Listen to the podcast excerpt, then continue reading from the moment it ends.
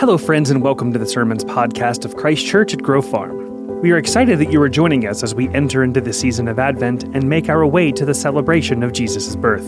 This Advent season, we are looking at Emmanuel and asking the question out loud that many of us are thinking Is God with us? You can join us here on our YouTube channel, on Facebook, Instagram, and Twitter, and of course our website, ccgf.org, as we explore this question, experience Advent, and look to God's Word for His promises.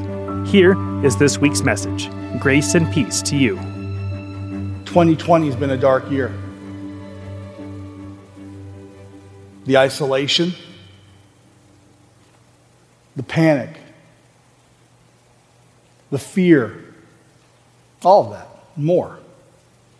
I think a local high school's yearbook from back in May sums up very well. We have a picture of it. It says 2020, a year interrupted. That feels about right, right? A year interrupted. I mean, think about those high school graduates. Their, their celebration, their senior year was interrupted. Family milestones, there's a bunch of those kinds of things that, that weren't properly observed this year, interrupted. And we've talked about this one uh, several times, but it's worth mentioning again that those who have lost loved ones, didn't have the opportunity to properly mourn the loss of their loved one. I think that's a great tragedy. Mourning death is hard enough. And then you can't have the surrounding people around you. Very difficult. Plans have been interrupted. Your career plans, your business plans, your plans to have fun adventures, right? All interrupted. How are you coping with that? I don't think people, generally speaking, are, are coping very well. If you were to read some of the data that's out there about how people are feeling in the midst of this dark year, you'll find that depression is up, anxiety is up. I just read a, news report this morning that said in Japan, there were more suicides during the month of October than all of the COVID deaths during the pandemic in their country. Anxiety, depression, all, all that's skyrocketing right now a dark year. And it's not just that, there, there are people who are confused, people are distressed. And I think people around the world are asking questions. You know, among believers, people who trust in, in Jesus, people who believe in God. I think there's the question of where is all this going? What's, gonna, what, what's this all leading to? You ever wonder that? If you flip the other side, I, I think that those who, who don't have faith, people who would say they, they don't believe in God, th- those people would say, and you're telling me that there's a God? How can God exist in the darkness of 2020 with all this raging in the world? By the way, if, if you're one of those people who is struggling with faith, or maybe would say that you don't have faith, I'm glad that you're listening today. Glad you're here. Glad that you're with us online. And I hope that you'll stick it through throughout this whole message. Perhaps God's word will have something to say to you today. I think generally people around the world are asking this question Is God really with us? In the midst of all that's happening, the panic, the despair, is God really with us? And I don't think that we are the first people to ask that question. In fact, if you go all the way back to the Old Testament, we're going to learn about a people today who I believe had to be asking similar questions. So we're going to be in the book of Isaiah during the next three weeks. We're going to be specifically in Isaiah chapter 9. Some of you reach for your Bibles, love it. In Isaiah chapter 9 contains a prophecy. Now, interesting, we mentioned those who struggle with faith. Maybe some of your questions are related to the, the Bible, the scriptures. I want to show you something as we get into Isaiah, just to give you a sense of the historicity of the book of, the, of, of Isaiah, of the Bible. There was a tremendous archaeological discovery just a couple of years ago.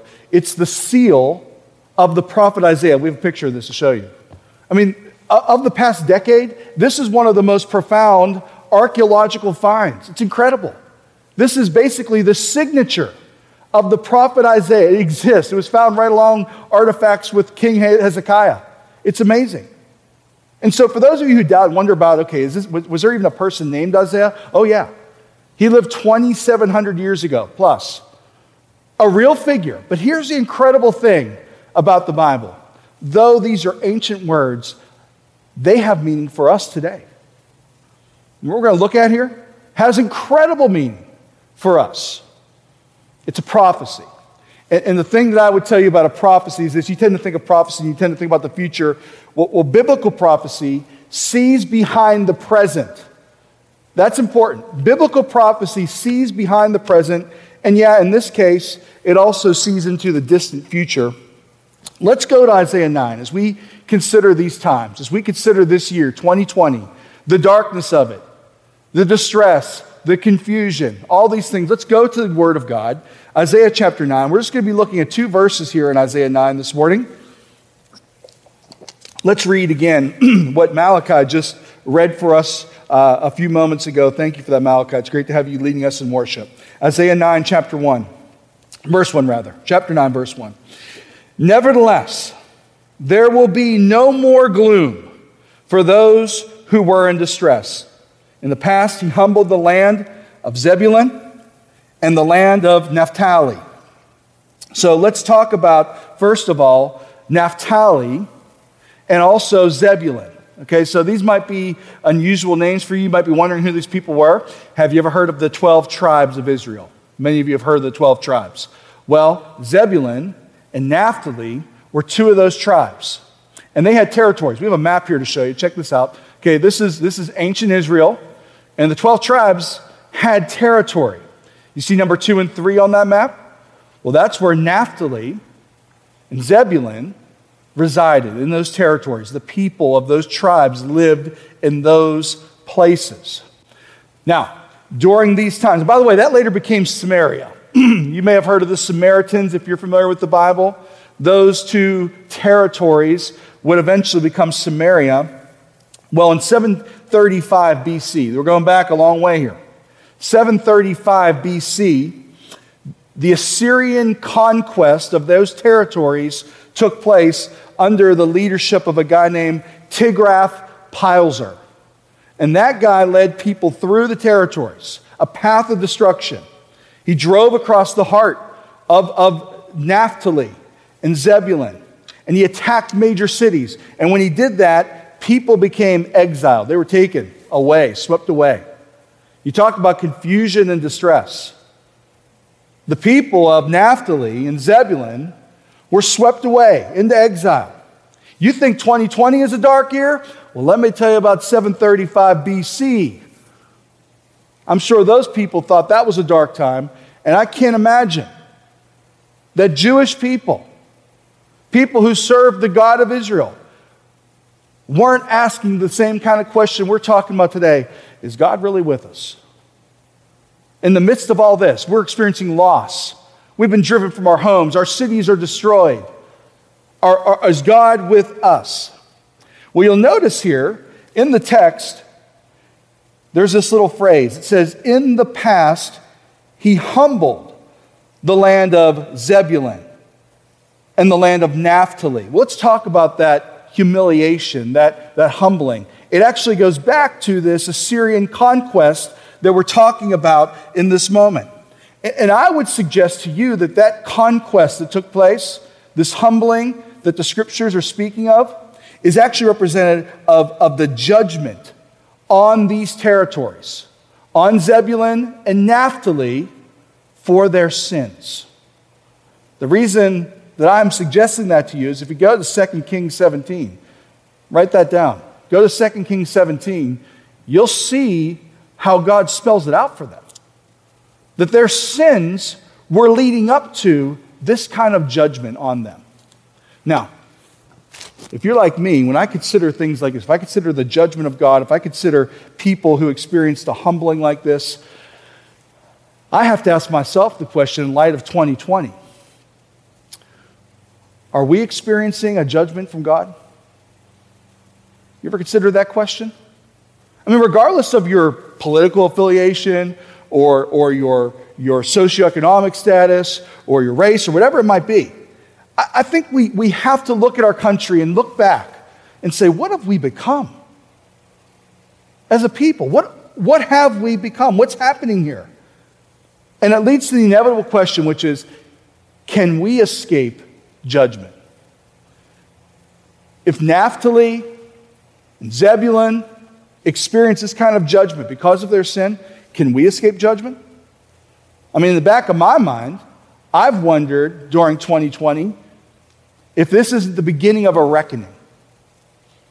I'm not trying to be gloom and doom on you, but, but just a matter of fact, right? I, have woken up in the middle of the night and thought about what's happening. Did that happen to you during the course of 2020? I know it has. I've talked to several of you. We've lost sleep. I think about my kids. I don't have grandkids yet, but I think about someday that I may have grandkids. What, what kind of nation? What's it going to be like in the years to come? Is this a judgment? These people here were experiencing judgment. They were being humbled by God. And you know what this results in? What the Bible calls here gloom and distress. There will be no more gloom for those who were in distress. They were experiencing gloom, darkness, heaviness. They were experiencing distress. There are some translations that say that they were experiencing anguish. That's a pretty strong word. And I think we have a clue as to why they were experiencing this gloom and this darkness and this anguish, all these things. And it actually goes back to chapter 8. Remember, we've talked about when you read the scriptures, whatever passage you're reading, read around it. Read what before, came, comes before it. What, read what comes after it. If you look at, at just the chapter before in verse 8, I think we have a clue as to why the residents of Naphtali and Zebulun were experiencing this, this gloom and this distress. Look, I'm going to pick up in verse 19 of verse of chapter 8. The scripture says, When someone tells you to consult mediums and spiritists who whisper and mutter, should not a people inquire of their God? Consult God's instruction and the testimony of warning. If anyone does not speak according to this word, they have no light of dawn. Distressed and hungry, they will roam through the land. When they are famished, they will become enraged, and looking upward, will curse their king and their God. And then they will look toward the earth and see only distress and darkness and fearful gloom. And they will be thrust into utter darkness. So here's what's happening among these people. The conventional wisdom of the day, and what we're reading here in the scriptures, argued for the seeking of spirits of the dead in order to address the problems of the living. So they would turn to ghosts essentially in order to figure out their problems in the present. This is how they were, they were behaving. Instead of turning to the Lord. I mean, these are people who had the testimony, the law of Moses. These are people who had the prophecy of Isaiah, his words. And what are they doing? They're turning to ghosts, dead things, things that don't have any life. Now, I wonder, again, how are we coping? Are we turning to living things or are we turning to dead things? Look, more stats for you. Uh, alcohol, alcohol consumption during 2020, way up. Marijuana consumption during 2020, way up. What do people do when they're facing darkness, when you're facing the chaos, the, the confusion and distress of 2020? Well, we turn to the media, of course. News outlets. We'll watch, we've been eating that stuff up as a people, as a nation. Or how about social media? Talk about spiritists, what the Bible calls it, and mediums. We turn to social media. And we, and we post away to our hearts are content. And we feed on all the, the junk that's a part of social media. Look, let's be honest. We, even as Christians, find ourselves turning to things that aren't the Lord. In fact, there's some reports out there that people this year were, were putting up Christmas lights earlier than ever. In fact, they said after Halloween. Some people, are, I see some heads nodding. Christmas lights were going up earlier than ever this year. We actually have a, a picture of one of the homes in our area. I want you to check this out. You recognize that one? And, and we have a photo of, of the guys who was putting up while he's getting his lights. We got a photo of him. There he is. And we have a photo of his friend also who was helping him.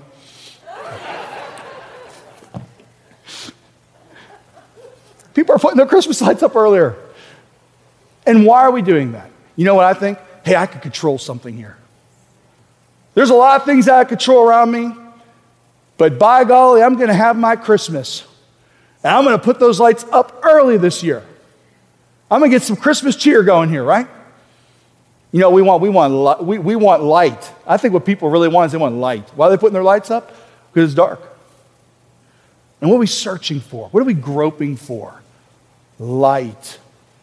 I would suggest to you that the conventional wisdom of the day is to turn also to empty things. Maybe we're not turning to ghosts, but there's all sorts of vices and media and traditions, as, as Malachi pointed out to us up here, that we turn to that ultimately are empty, things that will provide no lasting peace. That's what we turn to in the midst of this. Well, here's an idea. What if we turn to the Lord instead? What if we turn to the Lord? I'm talking to believers here. Look, we have the Spirit of God, we have the Word of God. Why would we turn to anything else when we experience darkness, when we experience chaos, confusion, distress? Why would we turn anywhere else? And I'm speaking to myself here too, other than God's Word and through prayer, seeking Him in the Spirit and saying, God, help me, give me peace. Help me to see, Lord, in these days. Help me to see you. If you're, if you're not a believer, I would suggest that you try this. Pick up a Bible, Re- read the book of John, the Gospel of John in the New Testament. I say turn to the Lord, find His wisdom. These Israelites, once again, they had the laws of Moses, they had the prophecies of even Isaiah. And what did they do? They turned to ghosts. Don't turn to ghosts, we turn to the Lord. Listen, waiting and hoping in the Lord don't occur among dead things, media, vices, all that junk. No, they happen and they occur among the living. And what's living? God's word is living and breathing. We have the very Spirit of God in us. And so we turn to the Lord, not dead things, but we turn to living things. I believe that these Israelites, Zebulun, Naphtali, the reason they're experiencing such gloom and distress is because they turned away from God. And so I say to us as a people, let's turn to the Lord. Now let's go back to the, the main text, Isaiah 9. I, I read the first half of verse 1. I want to read the second half to you, and also verse 2. Something interesting happens here. Picking up on the second half of verse 1. But in the future, he will honor Galilee of the nations by the way of the sea beyond the Jordan. So he said, hey, right now it's gloom, it's distress. He's humbled Zebulun and Naphtali. But he says, look, in the future, he will honor Galilee of the nations by the way of the sea beyond the Jordan. The people walking in darkness have seen a great light. On those living in the land of deep darkness, a light has dawned. And so all of a sudden, the mood changes here. Isaiah goes from, from preaching about, hey, here's what's happened. You've been humbled because of your sin. You're experiencing this deep darkness, this distress, this gloom. But, but, there's a day coming when something different's going to happen. He, he recognizes the bitterness of the moment. And in chapter 9, he reminds them of the hope based on God's intervention in the future. The emphasis is on the hope that at a later time can, can be a reversal of the fortunes for these stricken people. And actually, we see a direct connection to this in the life of Jesus, in the Gospels. So I want you to turn there with me. We're going to go to Matthew, the Gospel of Matthew, chapter 4. And in Matthew 4, we see some amazing words here that are directly connected to this prophecy that we're reading in Isaiah 9. Now we're going 750 plus years later. And here's what we find here in, in, Matthew chapter 4 about the life of Jesus. Picking up in chapter 4, verse 12. When Jesus heard that John had been put in prison, he withdrew to Galilee. Leaving Nazareth, he went and lived in Capernaum which was by the lake in the area of Zebulun and Naphtali, to fulfill what was said through the prophet Isaiah. What we're reading right now, 9, chapter 9 of Isaiah, to fulfill that. It says, and this is a direct quote essentially of what we're reading today land of Zebulun and land of Naphtali, the way of the sea beyond the Jordan, Galilee of the Gentiles, the people living in darkness have seen a great light. On those living in the land of the shadow of death, a light has dawned. And from that time on, Jesus began to preach. Repent, he said, for the kingdom of heaven has come near. Now, this is powerful. This is incredible, okay? So, Matthew 4 here, a direct reflection of the prophecy we're reading from Isaiah in chapter 9.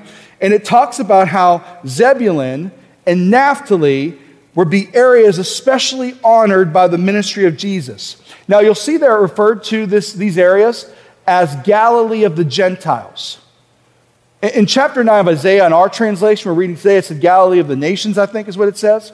But the, the closer translation is Galilee of the Gentiles. And the reason it's called Galilee of the Gentiles, and this is great news for us, is because this area became a place that was mixed in terms of population. There were Jews there and there were Gentiles there. And the residents were common people fishermen, carpenters, tradesmen, farmers. These are the kind of people that lived in this area. Now, we all know that Jesus was born in Bethlehem, but did you know that his city, it's called his own city, was Capernaum? That is the city, Capernaum, that Jesus calls own. Kind of like we call Pittsburgh our city. Capernaum was Jesus' own city. This is significant because where is Capernaum located? In Naphtali and Zebulun. In that northern kingdom region, that's where Jesus settled. And there's some incredible things that happened in this area. This was the center, this area, Capernaum, this was the center of his ministry in Galilee. Jesus performed more miracles in those areas, Naphtali, Zebulun, than any other area. Jesus preached more sermons in these areas than any other place. In fact, we have a picture from, from archaeology again. This is incredible. We should take a trip here, a road trip. This is in Capernaum, okay? And this is the synagogue, the ruins of the synagogue in Capernaum. You see that wall on the left? That's the original wall of the synagogue where Jesus would have preached. Isn't that amazing? You, again, you, you, think the Bible's made up, you think this stuff didn't really happen. There are ruins, there's archaeological evidence. There's, there are ruins that exist that we could go to, we should do it, um, that are there, and you can go and see these places. Isn't amazing? Jesus preached more in Capernaum than any other place. Not only that, he chose several of his disciples, he, he, he drew them from these areas Peter and Andrew. In fact, we know that Jesus stayed at Peter's house in Capernaum. It's where he hung out. It's where he, it's where he crashed when he was there preaching. He also found James and John in this region. He found Matthew in this region. Capernaum is incredibly important to the ministry of Jesus, and it's a fulfillment of a prophecy that we read in Isaiah 9. Are you, is your mind blown by this? It's incredible what we see in the Word of God. And here's the thing Jesus set up camp in a place that had previously been devastated. I mean, yeah, a long time ago, you would say, no, no, this had effects up until that time, 750 years plus later. Jesus set up camp in a place that, historically speaking, been devastated. And what does he do? He preaches, he teaches, he heals. He goes in there and he brings life into a place that once was hopeless and, and really lost in their own sin, even. The hope of God shows up. You know, this is why, as a church, we're committed to being people who are bringing the light and the love of Jesus to this broken world. This is why, for instance, we had the, the trucks filled with food this week and gave out boxes of food to those who, who need food in this season during this dark year of 2020. Did you know that we gave out 1,008 boxes of food in under three hours this past Tuesday? It was incredible. What a thing, what a move of God to be a part of. We're so grateful. Thank you to those who come and serve. We're going to do it again on December, December 8th. We can't wait to do this. What a, what a powerful thing. Uh, this week, I wrote a, I, I signed a, a large check for us to give money towards that orphanage in Cambodia. Why do we do that? Yes, this is your money. You give this money. Why do we do this? Because we want to be a part of the ongoing mission of Jesus. Jesus, who goes into broken places. Jesus, who goes into places where there's no hope. He shows up in the scene. He speaks life into these things. Hey, another thing we're going to do next time we give out those boxes of food, we want to give away Bibles with them. We think to give people not only physical food, but spiritual food would be a powerful thing. Our friend Denny, Denny Patton uh, has developed a Bible called the Family Wins Bible. We want to give away those Bibles. I have several thousand dollars that have been given to this project already. By the way, you can give to this project. If you want to give a, buy a Bible for someone, you can do that. Write, write us a check. Put food truck Bibles in the memo. You can give online. You can help us give the Word of God to people when we give them food. And why do we do these things? Because this is the ministry of Jesus. And we're called to be an ongoing part of it. It's a fulfillment of prophecy. I love that Jesus goes directly to the pain points where there's hunger, where there's sickness, where there's darkness, where there's confusion, where there's distress. Jesus goes directly to the pain points, and what does he do? He brings hope. This is the message of Christmas. This is the message for you. This is the message for me. This is the message for us. This is who Jesus is. Now, I got to point something out to you in this passage. There's this, there's this little bit here in, in verse 1 that says that, that um, in the future, he will honor Galilee of the nations. It says, in the future, he will honor. There's a nuance that you wouldn't pick up on unless you're reading this scripture out of Hebrew. You see, in the Hebrew translation or in the original language, the verb that's used there, where we have he will honor, is, should be translated into what's known as the present perfect continuous state. Okay, the conjugation of the verb. It should be in the present perfect continuous state. Now, let me tell you about the present perfect continuous. I have a little graphic here to show you about this, okay? The present perfect continuous is a relatively unique verb tense and, it, and it, it, points to action that began in the past, goes through the present, and continues on to the future. It, it's, an, it's an interesting verb tense in that it's not really common. Only 0.7% of all verbs in speech represent the present perfect continuous conjugation of a verb, right? I have examples. I'll give you a Christmas example, okay? To help maybe give you a way of fleshing this out and what it sounds like in real life. So here you go. This is, uh, this is from one of our favorite Christmas movies. Buddy the elf has been working in Santa's workshop since he was a baby. Don't you love that picture? Buddy the elf has been working in Santa's workshop since he was a baby. This is the, the present, perfect, continuous uh, verb, verb tense, okay? Now you may be wondering, who cares? Why are you giving us this grammar lesson in the middle of this message? Well, this is important to understanding the essence of this prophecy. Don't miss this, okay? You say, who cares? Well, I'll tell you who cares. When it says he will honor, this is indicating hope for those who lived 2,700 years ago, those who are living in the aftermath of, of the invasions of their homes. It also has hope for those who lived 2,000 years ago when Jesus Christ showed up on the scene. And here's the important part because it's present, perfect, continuous, it also has meaning and hope for those of us who live today. It's powerful. Do you see this? And so when we see this language, there's a message that God is speaking to us. The message is an appeal to hope that has future implications, that things have to get better and that the future will actually not only do that, it will rectify the bad times of the past. So, how can we place our hope in anything else? The hope that's given to these people who experienced terrible things, they were exiled. The hope that they're pointed to is the hope of Jesus, the Messiah. The hope that we have is the hope of Jesus, the Messiah. Are you confused and distressed? Well, don't be. We can find hope even in 2020, in the midst of this darkness, in Jesus Christ alone. And I'll give you an action step for this. It's right there at the end of Matthew 4. We're kind of flipping back and forth. At the end of Matthew 4, you know, the translation that we've shown on the screens earlier, Jesus says this. After all this information about the prophecy, his concluding remarks are Repent, for the kingdom of heaven has come near. I want to show you in the, in the, in the message uh, paraphrase, not translation, but the message paraphrase. I don't go to this often, but I think it's helpful here. Listen to what the message paraphrase reads for Matthew 4 17. It says, This Isaiah prophesied sermon. This, this passage in, in Isaiah 9 we're reading. This Isaiah prophesied sermon came to life in Galilee the moment Jesus started preaching. He picked up where John, John the Baptist, left off, and here's what he says Change your life. God's kingdom is near, it's here. Change your life. I like that. Repent, go in a new direction.